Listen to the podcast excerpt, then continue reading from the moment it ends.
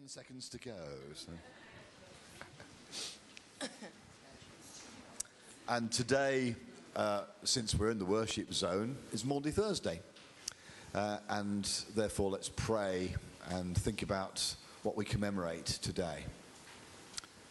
Jesus, thank you that uh, that first Maundy Thursday you showed us uh, what love was like as you washed your disciples' feet. Help us to be the servants of everybody. And you showed us what it was like to submit to the Father's will by saying, Not my will, but yours. And you showed us what, what it was like to set us uh, in remembrance of you. Thank you for giving us Holy Communion uh, in the Last Supper. We pray today that as we think about worship, you will give us a great sense of the fact that we worship with the whole church uh, down the ages. Amen. Amen. So, what we thought we'd do today, uh, we're looking around, sideways. Uh, we're trying to think about how a worship service comes together. Vicky, you're, you're often on tour, you're often putting something together which is uh, going to be in a particular context. Just tell us a bit about how it is that you generate um, a service uh, that you're tasked of lead- with leading. Yeah, I think this is an important area to cover today, isn't it? Because worship isn't just about looking up at God, is it? Each other looking around us is so crucial.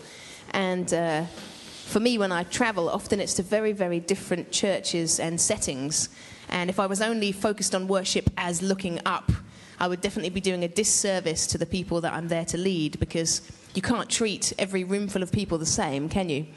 Really depends who's in the room, you know, what their typical style of worship is, what kind of songs they know, what helps them connect, whether they're, you know, older or younger, traditional, more modern, all those kind of factors. So um, I've spent the last seven or eight years living in the States, and uh, it's been an interesting time. I grew up here and, you know, came to Spring Harvest, went to Soul Survivor, very much from the same, you know, spiritual kind of climate that we all are here and felt God calling me at the age of about 23 to go to America. I've just given away my age. Blast.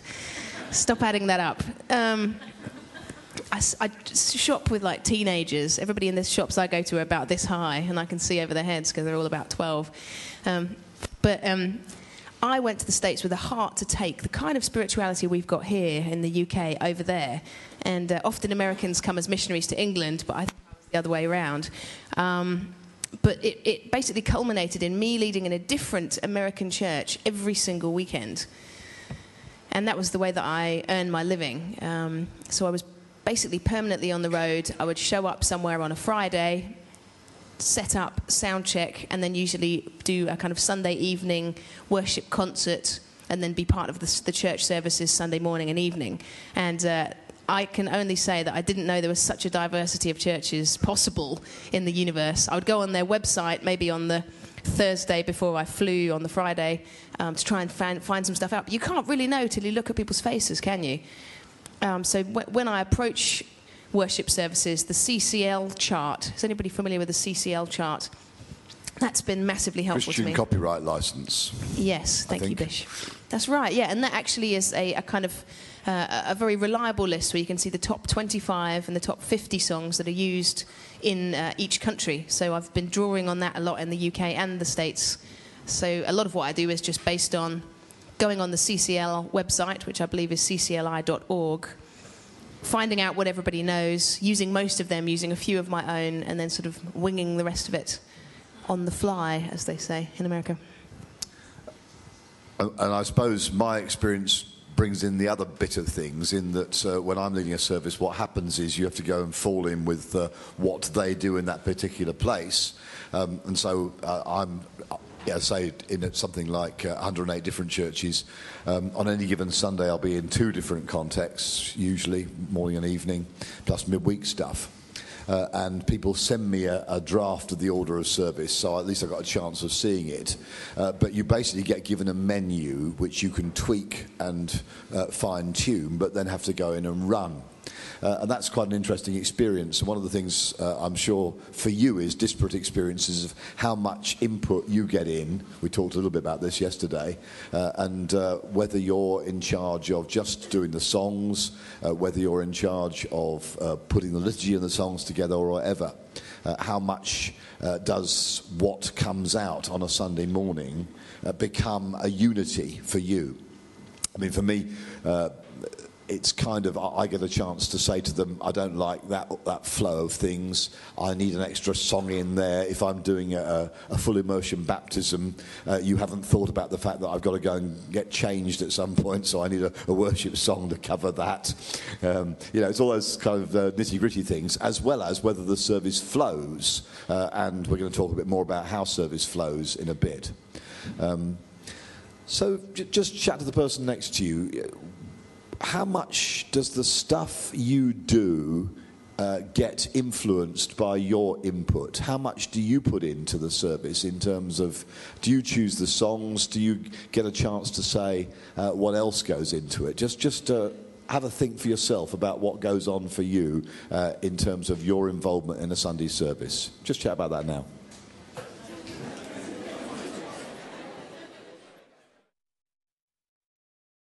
So, what's your experience? What, what's you been saying?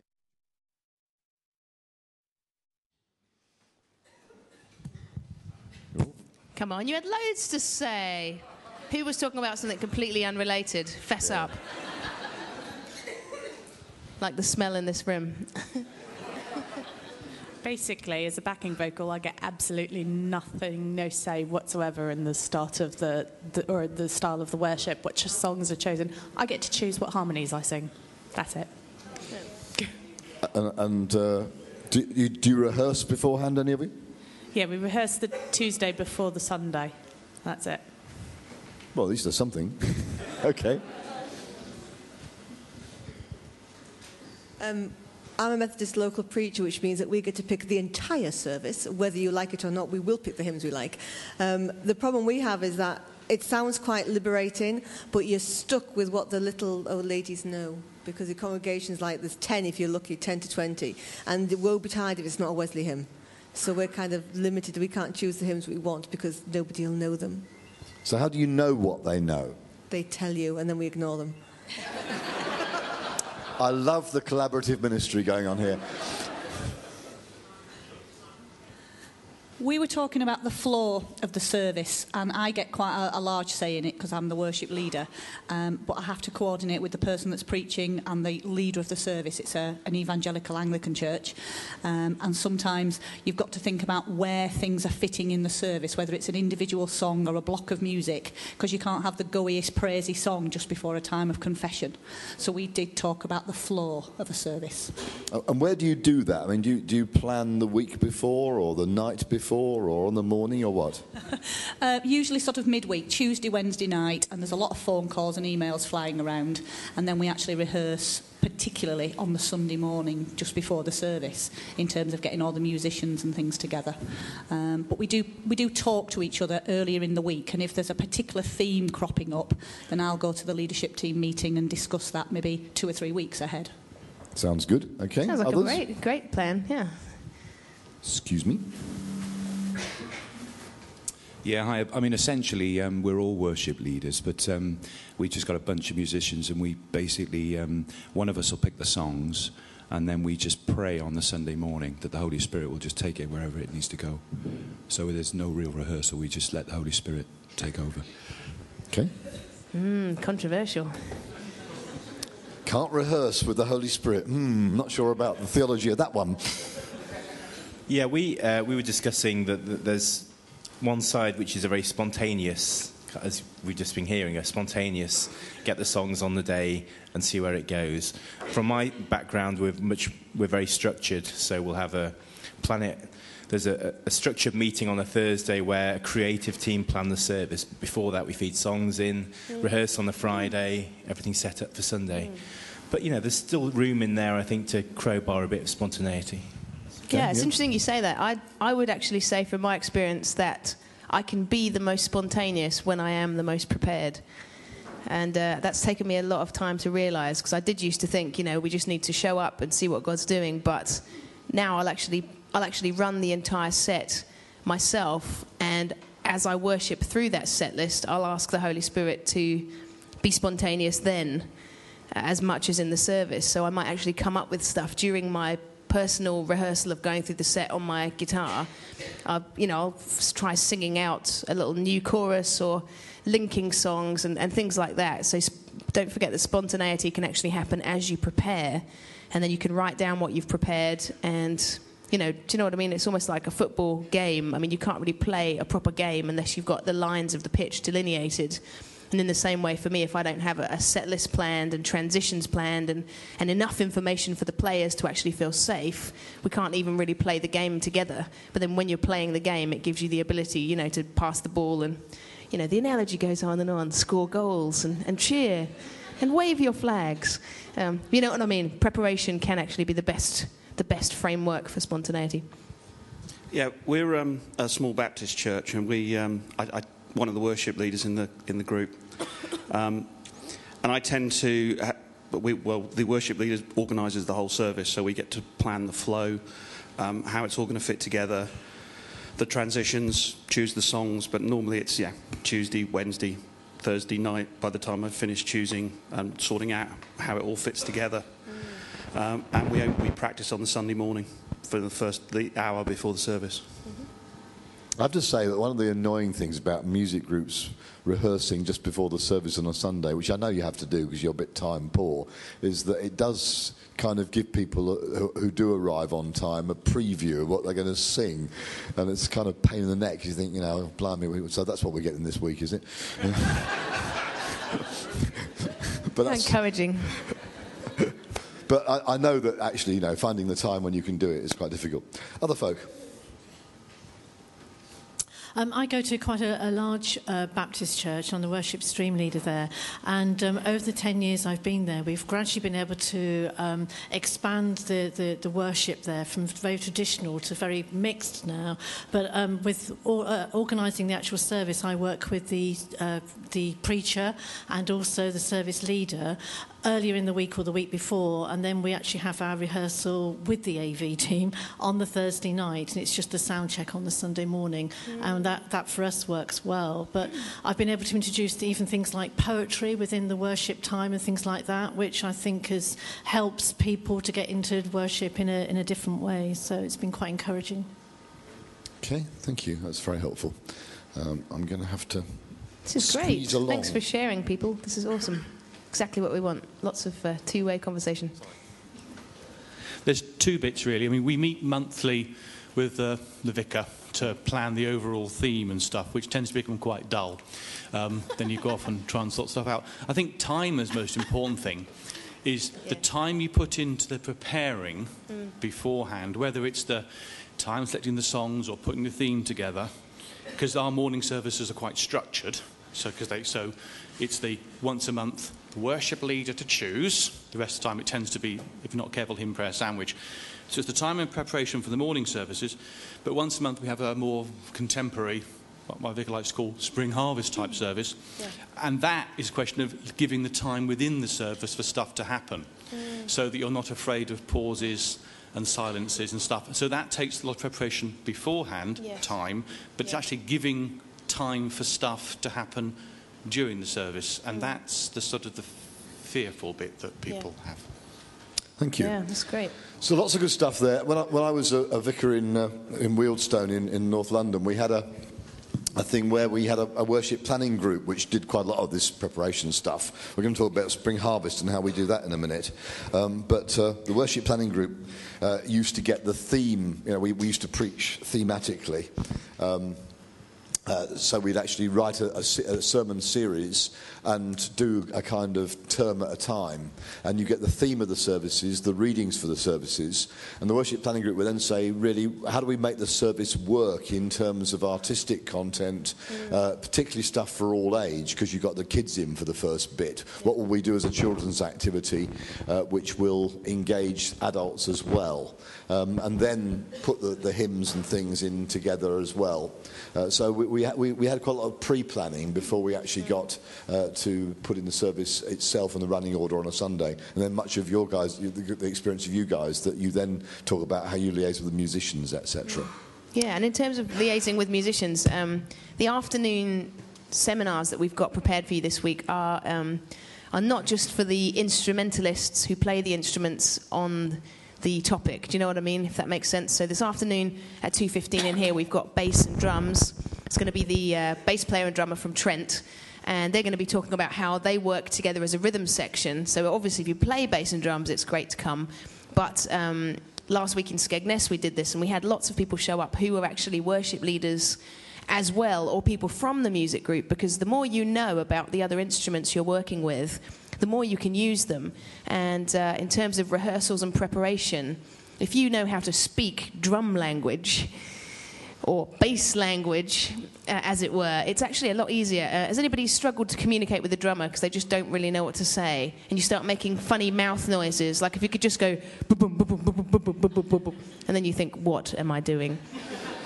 I do that all the time. So um, I found it very, very helpful to go to sessions like that and actually find out what technically goes into playing drums, what technically goes into playing bass. So if you're trying to create a moment or you feel like there's something that your drummer and bass player are doing that isn't quite right, this seminar today will give you the language to be able to go home and explain it. Um, and with all the other ones, you know, electric guitar is obviously a big deal, isn't it? There's lots of people in our churches that won't turn down.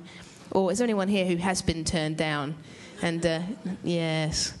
Um, so do, do see those sessions as something that can help you with your rehearsals uh, and hopefully give you some tips to take back to your group to uh, improve things.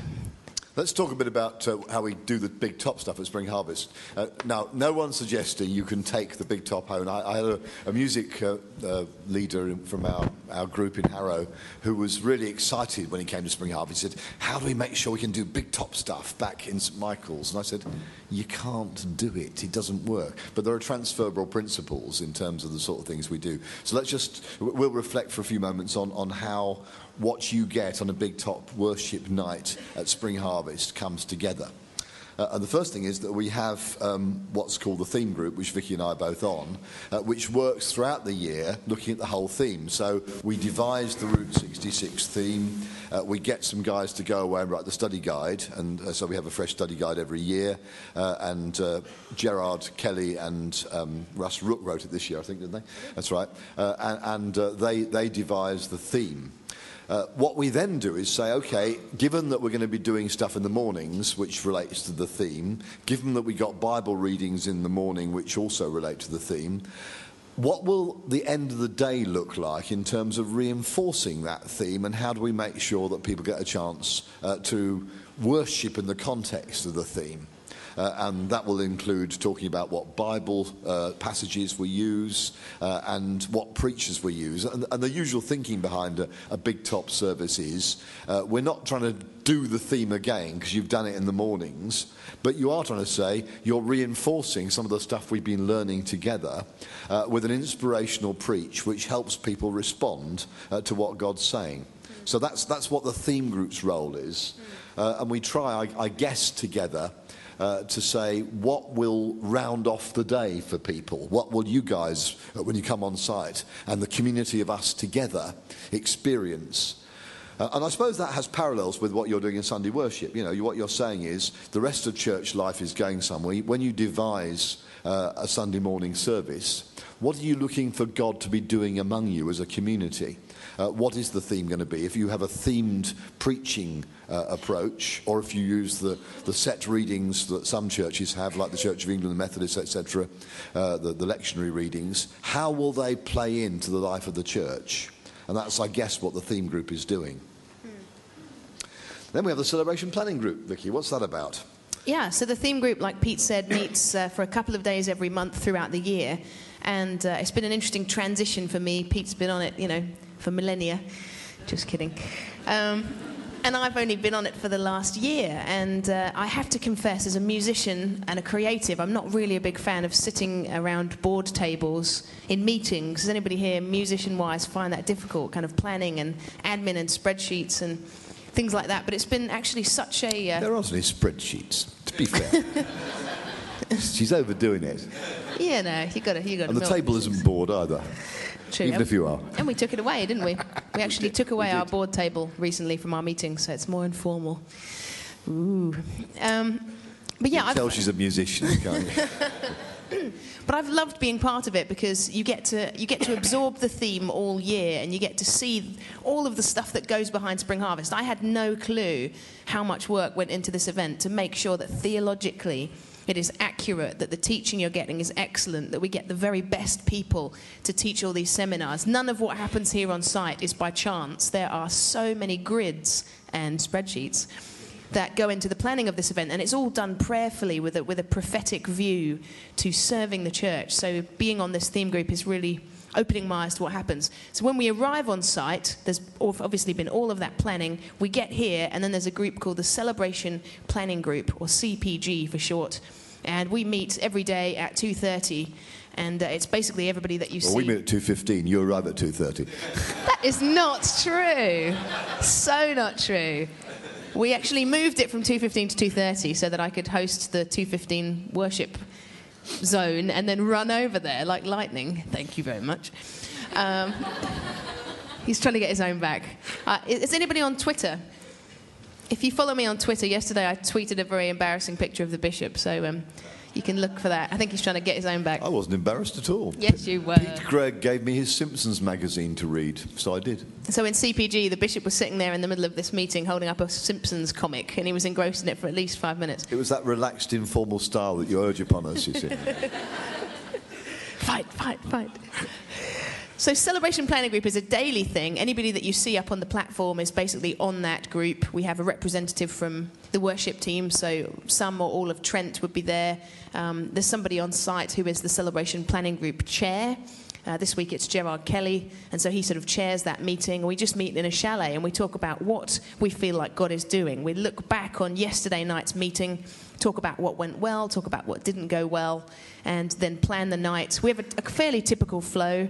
Uh, you'll notice that usually the worship teams start by teaching a few new songs at the beginning of the night in a kind of 10 minute slot. Uh, and then we have you know, notices and, and telling you about different things that we're excited about. Uh, usually about 25 minutes of worship in a chunk because we believe that the ideal way to worship through song is to kind of have a block of, of music that allows people to really find a sense of journey. Is anybody a fan of getting a chunk of time where you get to link songs together? Does anybody wish they actually got to do that? It's difficult, isn't it, to engage people with a song and then something else and a song and something else. Um, and then obviously we have the preaching and then usually about 15 minutes, 20 minutes of worship at the end. So that's our kind of template, isn't it? And we often do move out of it, but that's what CPG kind of brainstorms every day. And one of the things that will have happened during the year from the theme group to the celebration planning group is that we've had some artistic folks sitting down writing the drama pieces that you'll see, uh, poetry, talking about which dancers to commission, uh, talking about who else to get involved, like the people who do uh, the painters and that sort of stuff. So the artistic content comes together with the rest. Now, I suppose again, the question for you is how does that fit into a local church context? Some of you already shared that you do some of that pre-planning. But I think there is a sense in which we all need some way in which we, if we have the time to do it, and I recognise that's a real problem, um, in which we can both reflect on how stuff has gone uh, and also look to plan uh, deliberately uh, about what's going to happen on a Sunday morning and how it's going to work. And that's not always easy because I think, as we were exploring yesterday, that the, the, the, minister, the pastor, the vicar may not want to share that responsibility. Uh, but it's actually quite important that as team and as body we do that. Uh, and then there's how we communicate on stage, which is usually badly, uh, because you'll realise that uh, Trent are on one side of the stage and uh, the, the folk who are on the CPG are on the other. And We you're getting better though, aren't we? we, we may, you may occasionally see us doing frantic se- semaphores across to each other uh, to try and work out, you know, whether we're going to have another song or, or actually cut it there or whatever. Question for you guys: How, uh, when you're leading worship, do you have the cues to communicate across between uh, if, if you've got a worship, a sung worship leader in one part of the, the church and, and the person who's doing the liturgical bit in the other? You know, what, what's your way of, of doing that cross fertilisation? What's your liaison on stage uh, on a Sunday morning?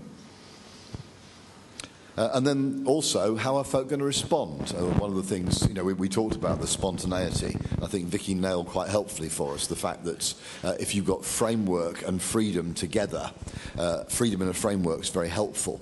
So you know where you're going, you know the structure, you know where you are. But if God pushes you or, or leads you in a particular direction on Sunday morning, how do you frame responses?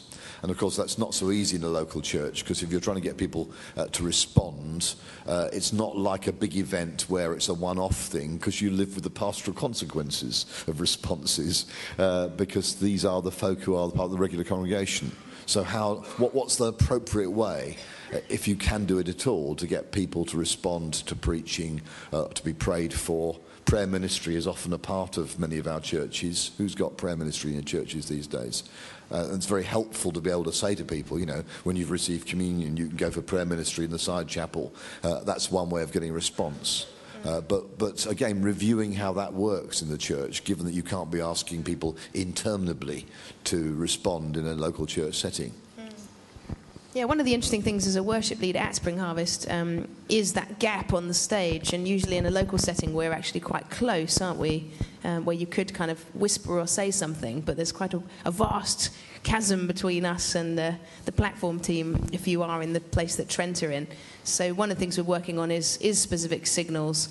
Um, but that is an interesting phenomenon, isn't it? If you go as a worship group to a different church, or if you find yourself dealing with a different minister, vicar, or speaker, it is, wor- it is worth having some actual physical signals. Um, like the gentleman was saying about spontaneity. Spontaneity has really helped, isn't it, by having signals? Because then, if you do feel like the Holy Spirit's saying, should do another chorus, or maybe I should go into another song, if you're just kind of wildly gesticulating, it can mean, you know, sounds like a goose, and this is, you know, you're playing like some kind of Pictionary. Your rabbit thing on the screen?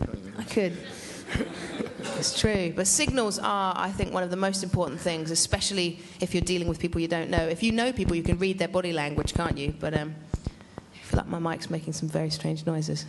Maybe it's the bishop. Let's blame it on him. No, it can't be. You're not even touching it. It's me. But yeah, sorry. I've just been extra cheeky over the last two weeks because he is a bishop, and I just find it quite, you know, quite fun to The be able to- problem's yours, not mine. okay. I- hope that's helpful. I mean, what, what- we're saying to you is obviously, you know, we've got a counsel of perfection because we're running a, a thing with a big top with thousands of people in it. Uh, but asking you to think about, you know, so what would it be appropriate to transfer into your context to make the best of your Sunday morning worship? What are the things you're going to do when you go home, if you can, to talk about how best musicians and artists and liturgists uh, and uh, the leadership team of the church and the vicar, pastor, leader, how are you going to work, make that thing work better?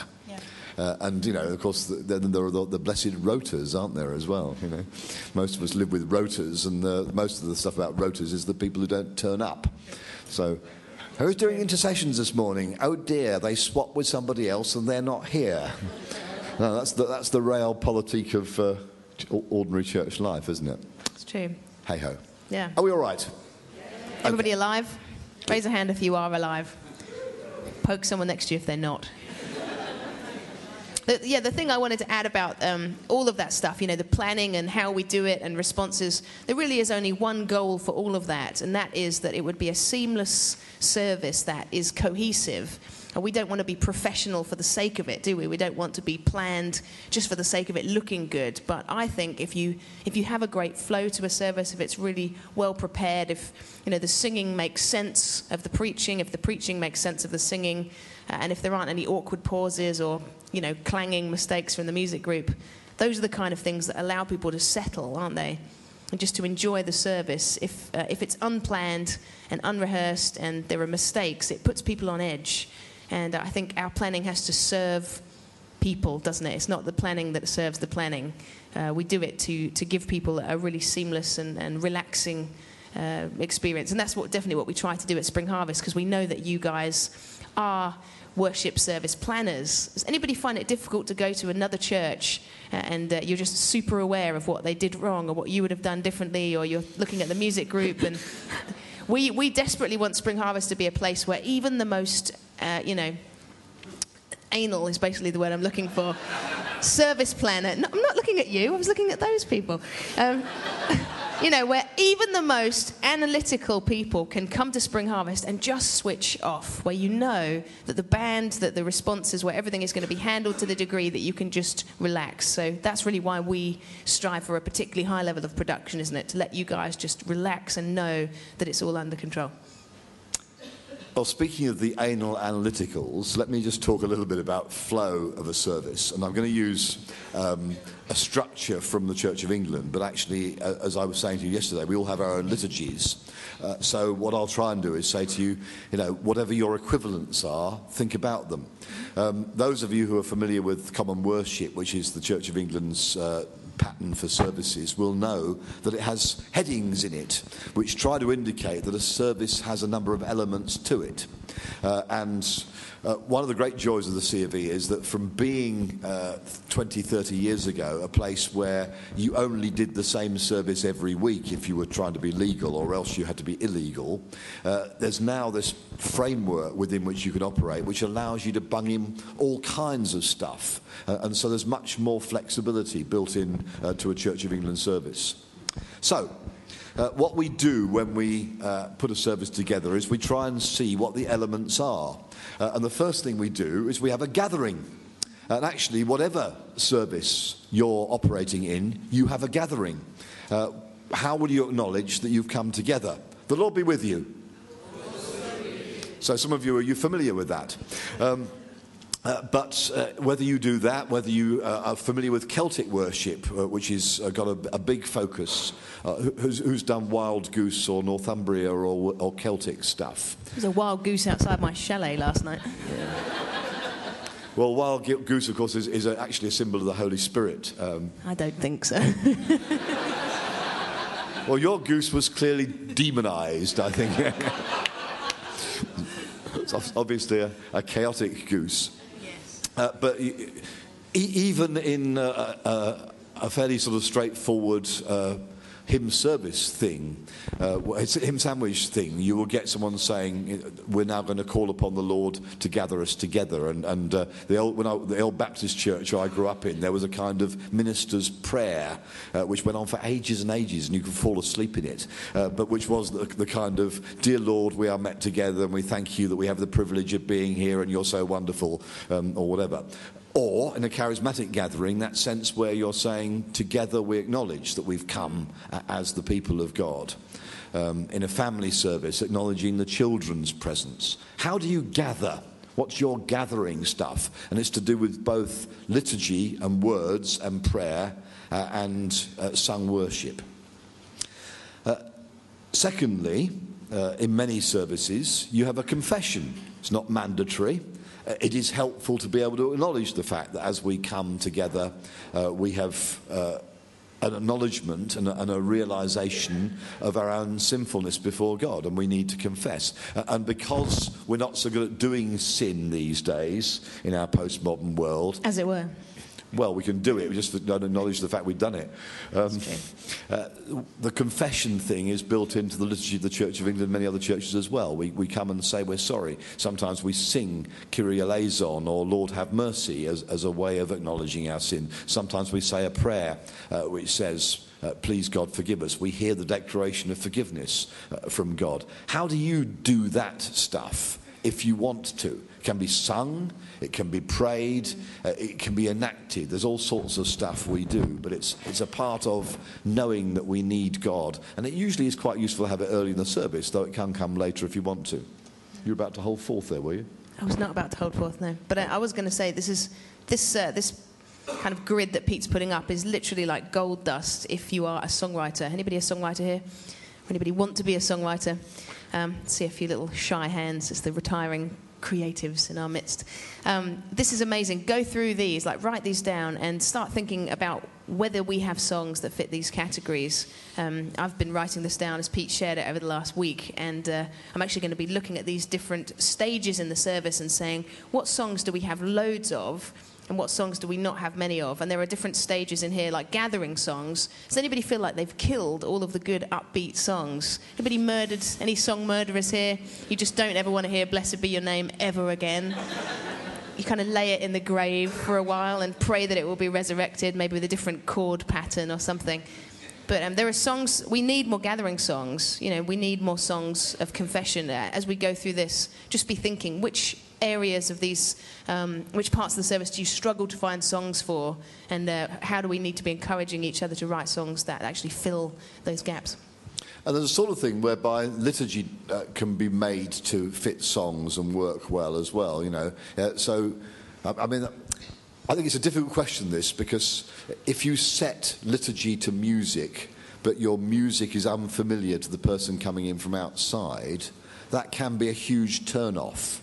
Uh, because someone comes in and you say, We're now going to sing the Gloria. And you think, What's the Gloria? And then they sing it to some really uh, choir oriented, very difficult and unsingable tune, and you get completely fed up with it. On the other hand, there are wonderful, ordinary, uh, and easy versions. Who knows the Peruvian Gloria? Glory to God, glory to God, glory in the highest. Glory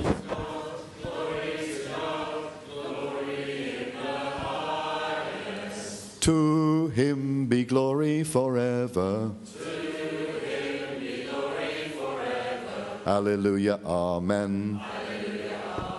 Hallelujah, amen. Hallelujah, amen. Hallelujah, amen.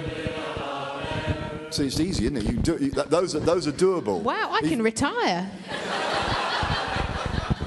No, I, I can't sing. That's a different thing entirely. I beg to differ. That was, you know. Uh, so, so there's stuff you can do which is simple with music. There's stuff that can be complex. Uh, how many of you got the kind of choral tradition in your church with the robed choir and, and, the, and the desire to sing stuff? How, is that easy, or is it actually becoming more culturally complex these days? It's easy. So there are still places where it works. And, and, and please don't hear us saying you only have to do uh, the modern stuff. I think we need a rich diet of things, and some places will be places of Radio 3 choral excellence. Uh, and they work for some people in the same way as the spring harvest stuff works for some people. But you've always got to keep thinking about the outsider and how they're involved in all this. So, gathering and confession. Uh, here's the third bit. How are you going to treat the word in your service? And the word is a great jumble of stuff. Uh, in some of our churches, people feel compelled to read the set Old Testament reading, the Psalm, the New Testament reading, and the Gospel. Uh, that's quite a mouthful, and it's actually quite difficult. But that, that, that's you know that's the kind of major input that you get in a Church of England church if you want to do it properly. Um, be creative about what you want to use on any particular day. Make sure the reading that's being preached from is the one that's majored upon so that people can remember it. Think about printing it out uh, so that people can read it or have it on the overhead power, PowerPoint if you can do that. Uh, m- people don't bring Bibles to church much anymore except in certain traditions. So, where will the text of Scripture be found for people? Uh, how will you dramatize the stuff if that's what you want to do? Uh, and the word, of course, then moves into the proclamation of the word in the sermon uh, and perhaps also a creedal affirmation. Uh, it's, it's, good to be able to say that uh, with the church throughout the centuries, we have believed in one God together and uh, we confess that in, in the service. But again, don't get stuck. You haven't got to do all these bits. The important thing is to realize that in a service there's a word bit. And how will you treat the word uh, reverently? Uh, I've, got, I've grown to love, interestingly, gospel processions.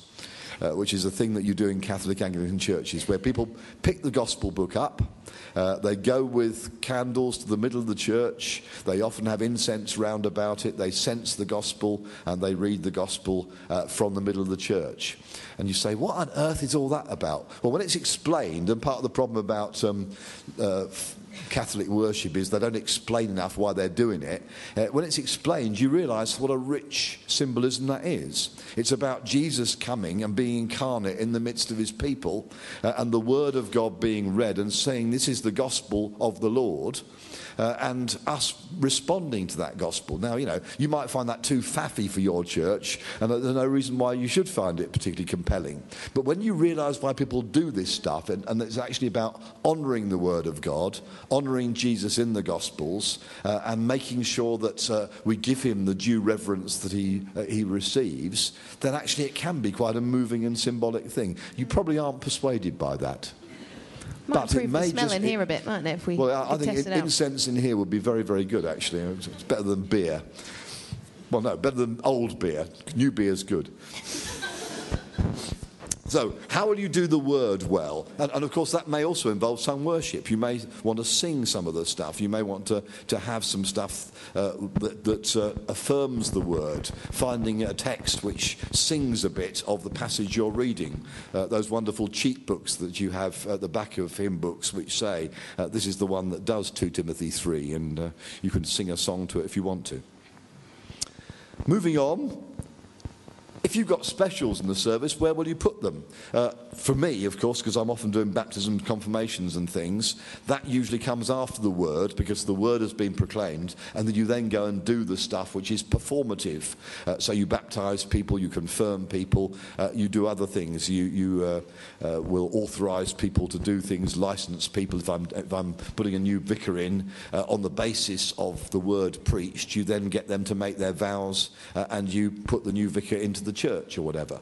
But it's helpful to think where any specials that you're doing as a local congregation will fit with the rest of the service. What's going to be the basis on which you do things that you want to do? Supposing you're celebrating um, uh, a special festival in the church. Supposing you're doing stuff where you're uh, welcoming new members, giving them the right hand of fellowship if you're a Baptist church. Where does that fit in terms of what other things that you do? Uh, how will you do public things uh, which acknowledge uh, the fact that we're together? And it's always good to pray. How will you pray creatively? I get rather bored with the fact that sometimes we just fall back on the words we're given, or we just let some person loose and they witter on for half an hour and you get rather, rather bored. You know, in all our traditions, we have bad intercession. Uh, how will you have good, fresh, uh, and helpful intercession, which really does help people focus on what's going on. Will you use images on screen? Uh, will you sing uh, Taizé chants? Uh, which uh, who does Taizé in your church? Really good resource if you haven't got into Taizé. Taizé is a community in France where they write lots of seemingly repetitive songs. Um, I, I can't remember a Taizé chant off. Who can do a Taizé chant off the top of their head? Please remember one. I want to see this. Hear I pray, O Lord, hear my prayer when I call. Answer me, O Lord, hear my prayer. O Lord, hear my prayer. Come and listen to me. You're good. Uh, and hearing the refrain in between your prayers helps a, a different way of praying. You may want to use symbolism, light a candle when you're praying as a way of saying, God, we want you to hear this. You know, there's all sorts of stuff. Uh, be creative. Use not just the ear gate uh, and the mouth gate, uh, but other ways of operating too, so that intercessions become something which people can get drawn up into. Get the children involved in doing prayers. Uh, one of the great joys that I have after doing confirmation is quite often they ask the young confirmation candidates to come and lead the prayers, and they've prepared them well. And it's a real joy to see them exercising ministry straight after you confirm them. Think creatively. We have a thing in the Church of England called the Peace, where we greet each other. Uh, we are the body of Christ in one spirit. We're all baptized into one body. Let's pursue what makes for peace and builds up our common life. The peace of the Lord be always with you. And then either you go around embracing people, you, you avoid the sweaty people you don't want to hug. Uh, if you're uh, at the 8 o'clock communion service, you fold your arms. Um, but it's, it, what's going on there? We're acknowledging the imminent. We're saying we're God's people together.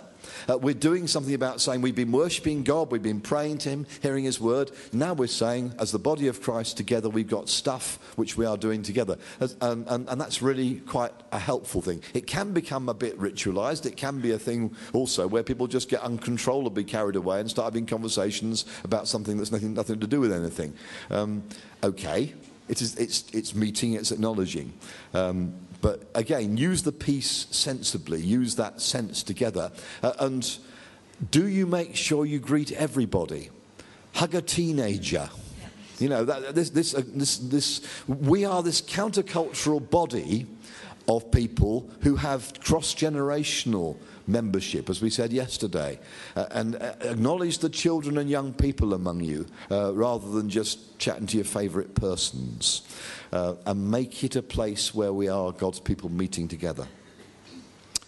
Uh, in the Church of England pattern, we have uh, Twin Peaks. That's not a, a slightly bizarre drama series. Uh, it is actually the sense that we think that there are two things we do in worship that are important word and sacrament. Uh, and a service of the word obviously has the one of it in it. But if you're having communion service you meet god in the word as it's preached to you you respond to the word and god speaks to you uh, and you go away fed by the word. You then come to the lord's table uh, and he feeds you in bread and wine and you're sustained by receiving jesus uh, as you receive the bread and the wine. Whatever your theology of the eucharist is whether you call it mass holy communion uh, the eucharist the lord's supper uh, or just have the bread and the wine, uh, whatever you call it. It's that sense that Jesus has promised that he'll meet us in that context. Uh, and therefore, you're building towards the second peak in the service uh, where you have this encounter with God in a special way. Uh, and in the Church of England service, you'll probably know it's got a fourfold pattern to it, following what Jesus did. That people take bread, and, and uh, most people, well, that's case, at that particular point at the beginning of the service, hold up the bread and the wine, saying we're taking this and using it for special reasons. Uh, we give thanks, we use the words that Jesus gave us, or St. Paul gave us, or that our particular tradition gives us. Uh, we break it as a sign that we're doing what Jesus did, and we break the bread to share among us, uh, and we give it to people uh, as uh, that, and that uh, taking, giving thanks, breaking, and giving is mirrored in the words that we use.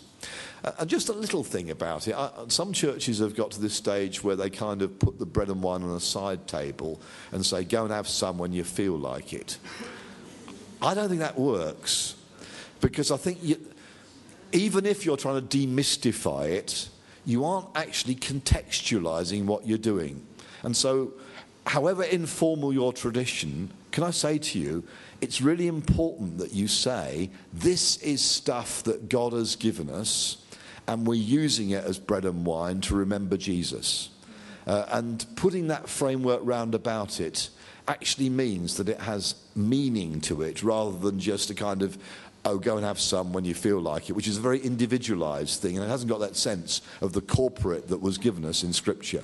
So just think about whatever, you know, I, I don't care how you do it. The, the, the Bible says He gave us a way of doing stuff. You haven't got to use the exact words, you haven't got to use the exact form that we use in the Church of England, but you do want to think about how you're contextualizing and making this stuff true. And again, there's a lots of stuff that can be involved in terms of good sung worship in all that.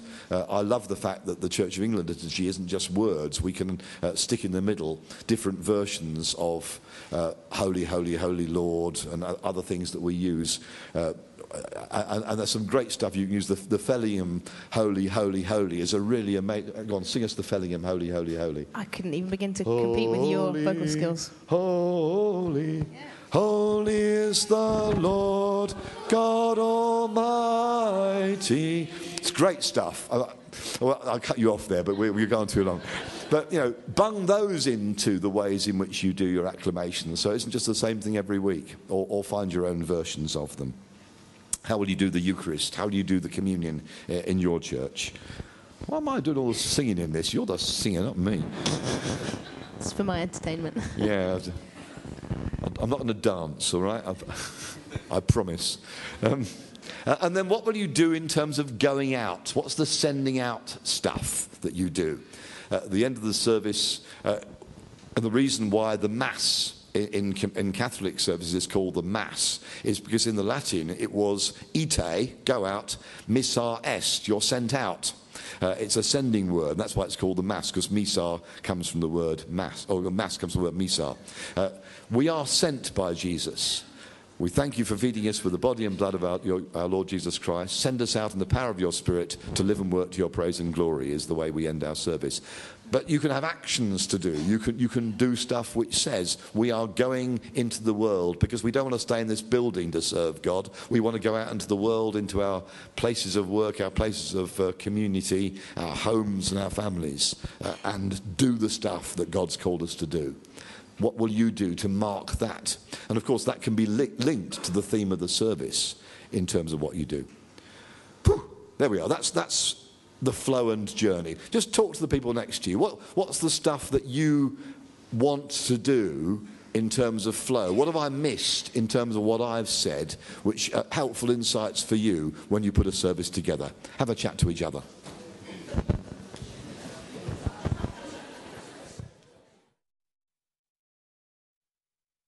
Enlist the roving bishop to come and find out Oh, am, am I roving or what you've. Uh, why not? You're good. Ro- you're good at roving. I, I shall rove.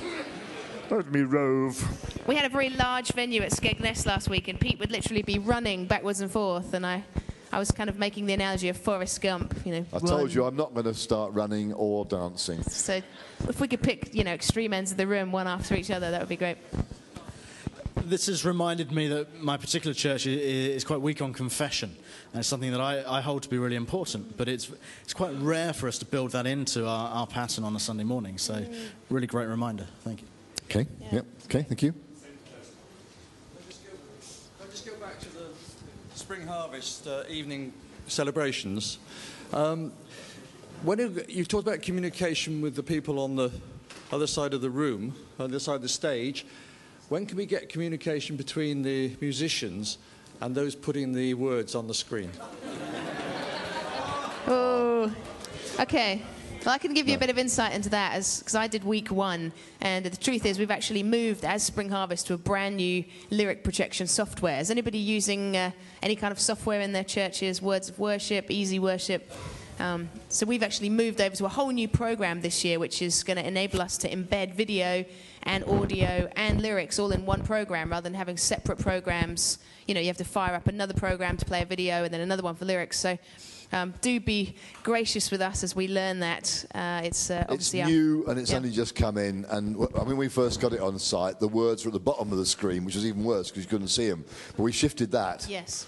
But So, um, you're, you're yeah. right. It's, it's not been good this year because they're learning the new process, and Yeah. uh, it, it could be better. Next year we'll do it better. Sorry about that.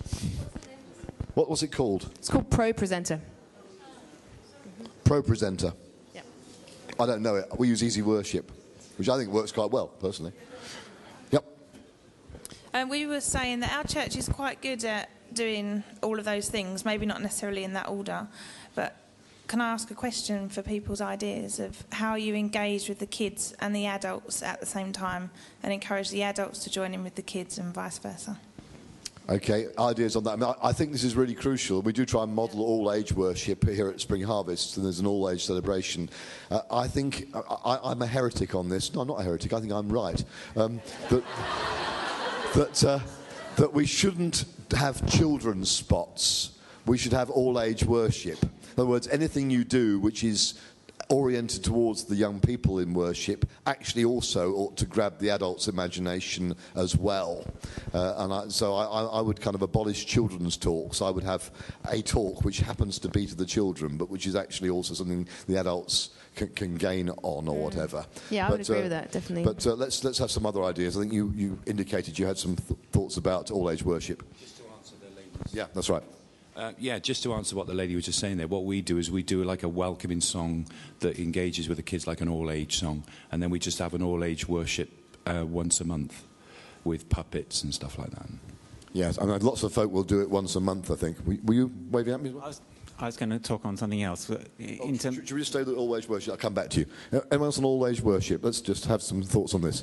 Yeah, I was just going to say with the talk, what we do, we do one, one all age once a month, and um, with the talk, we try and kind of, it's difficult, but you aim it at the middle ground, but we make sure that there's activities for children that are younger that might not get as much from the talk. So they, if, for example, you're doing it on, I don't know, quite a difficult topic, they've got colouring in to do, they've got activities to do. So if they switch off, they can actually still be engaged in the talk. And it, you know, you get in. It does work, but it, it, it is tricky.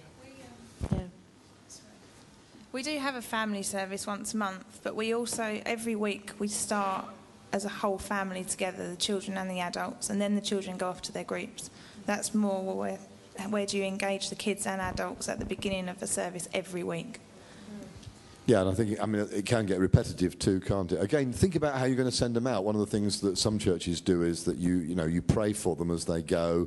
Uh, sometimes they, in churches that have that kind of tradition, you have a little procession, you know, that someone goes out with the kids and they process together, and uh, that's quite fun. But there's also the thing of, you know, what you do with them in has not got to be the samey stuff, and that's that's the hardest thing to do because they've only got a few bits, uh, and you know you can get a funny diet where they're sent out after the Old Testament reading, so all they hear is the Old Testament, which is not, not particularly good for them. Anybody else in old age worship? You were waving the back here. Thank you. Um, I just think it's really important to treat the kids uh, as you would treat the adults because we found in our church that our kids set an amazing example for our adults. And the adults, rather than going, oh, bless those little kids, they're sitting there going, Blooming heck, they're really just worshipping, and actually, I'm learning loads from seeing my kids.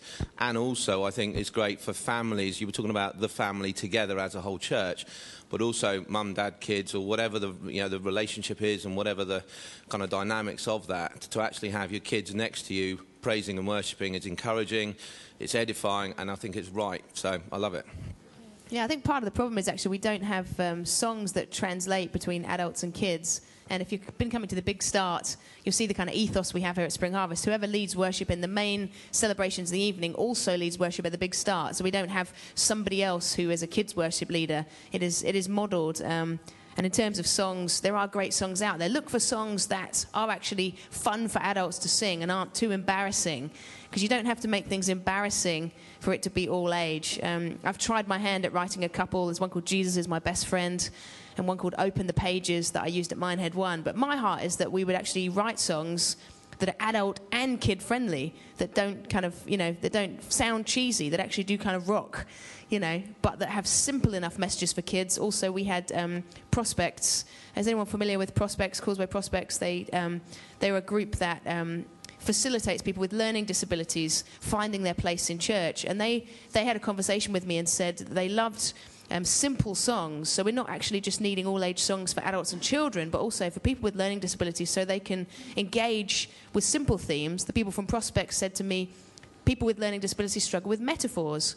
So look at the songs that we're using. Are the songs we're using full of metaphors? You know, let's let's strip it down and make it so that everyone can join in and that we can all enjoy it, and it doesn't have to be us kind of stepping down to a child level and, and singing about you know balloons and you know fluffy rabbits or something. You know, all we have to do is create something simple, not necessarily patronising. Does that make sense? Yeah, we have um, we have a, a lady in our church who um, is very good with sign language, and teaching the children some of the signs, perhaps in the chorus, gets them really involved. And a lot of the adults really love that kind of worship as well. But that gets people involved. And we have a, a pot of flags. You know, come, come and grab a flag and, and wave your flag during the chorus bits and things like that. It gets the children up and moving when when worship time is of any length. Doing some different things we find really useful. One more on all age, and I've got to Run, go Bishop, to run. The other guy.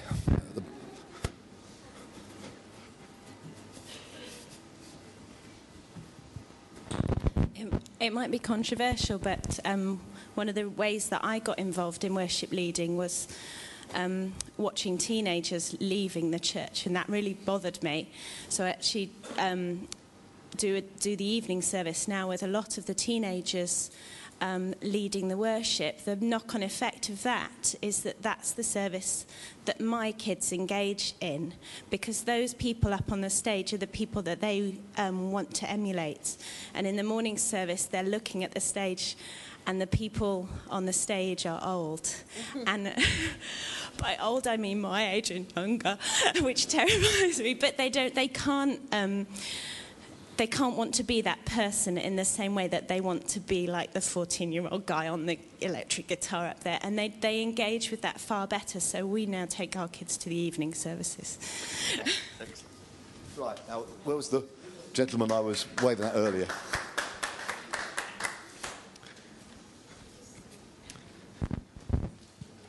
Uh, we're not very good at ministry time, uh, but it's kind of not really in your structure there. Uh, but I, I go to an Anglican service in the evening, um, and they are very good at having time for people to come forward, respond to the word, or respond to the worship, to be prayed for, um, just to spend time in God's presence, um, and have that kind of ministry focus. And I think that, you know, in terms of this, flow, as, I'm saying, it's not actually a flow that where, you, where everything has to be in the same order.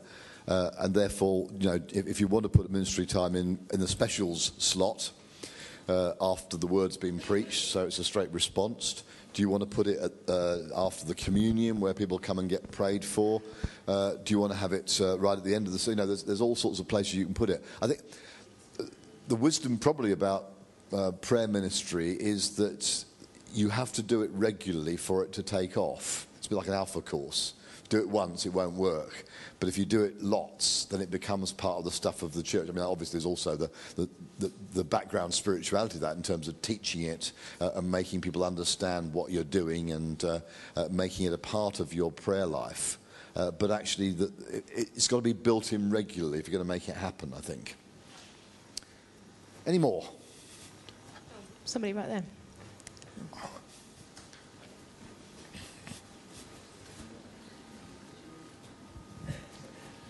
Hi, yeah. The, the one thing that this has just taught me is the fact that as if you want something to come across as being informal and slick and neat, you have to have a real good competence in having the structure there behind you to, to fall back on and to know that. And, and sometimes you, you're governed it's great to have the structure, but you're governed by the people you have working around you. So you may have a professionally slick worship band like we have here at Spring Harvest to fall back on, which is great. But sometimes some of the churches that we work in, you don't always have that, you know, and the, and the mixture of musicians that you have can sometimes lead to the frustrations within that. But it's working with the people and being confident that by using that structure, you can work around that.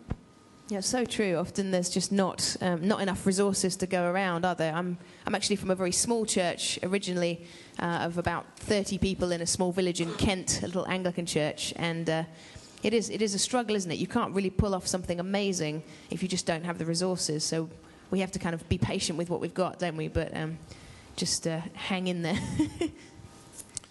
Thanks. I just wanted to ask a slightly separate um, but related question to do with um, to do with flow and the idea of uh, themes and about teaching songs. One of the, one of the big challenges that we, we face in trying to do themes is that a lot of the people are only there maybe one week out of three on a completely random yeah. basis. So that leaves us with a big problem about teaching themes and also introducing uh, new songs because there's a there's a sort of only a one in three chance that they would have heard them before. And I just wonder, you know, what how are we going to introduce, how are we going to work themes with that, with that background? Yeah. Yeah, it is really difficult. Actually, um, I'm going to be in here at 3.45 today.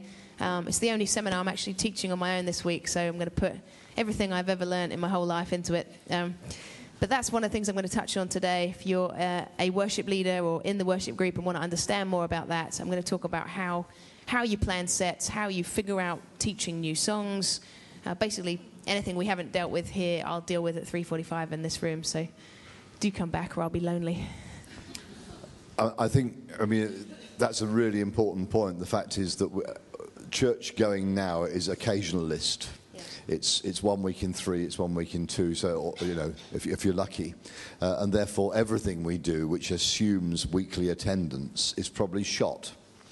Uh, and we therefore have to think about how we do. I, I like someone who said podcasts. You know, I, it may well be that mo- uh, more of our communication with people has got to be through our church websites uh, and making those live and regular, so that you catch the stuff in between. Um, and, we're, and we're not savvy enough quite a lot of the time to do that, or your church website hasn't been updated for the last six months or whatever. I mean, or six years. Yeah, I was going to say that. Since you bought the domain name, and um, but I suspect that's the future. And it's interesting, actually, that uh, we we found in London uh, that churches that have websites get more attenders and more people who come in, come to them than those that don't, uh, because people uh, now search for a church by doing uh, the, the, the search for websites and the search for local stuff. So you know, put have you got your church? Uh, URL on your notice board outside the church so people will find out about you. It's that kind of, that, that's the sort of communication I think we're now into. Uh, we, we also ought to finish in a minute. A couple of things to say. Um, we've talked lots about patterns and formats, and uh, really there's, there's a lot more that could be said on that. But I think I want to encourage you to go away uh, and not try and do what we've talked about this morning in terms of spring harvest. Just emphasize that. Please don't hear us laying on you the idea that you've got to do it this way, but think about what the transferables are.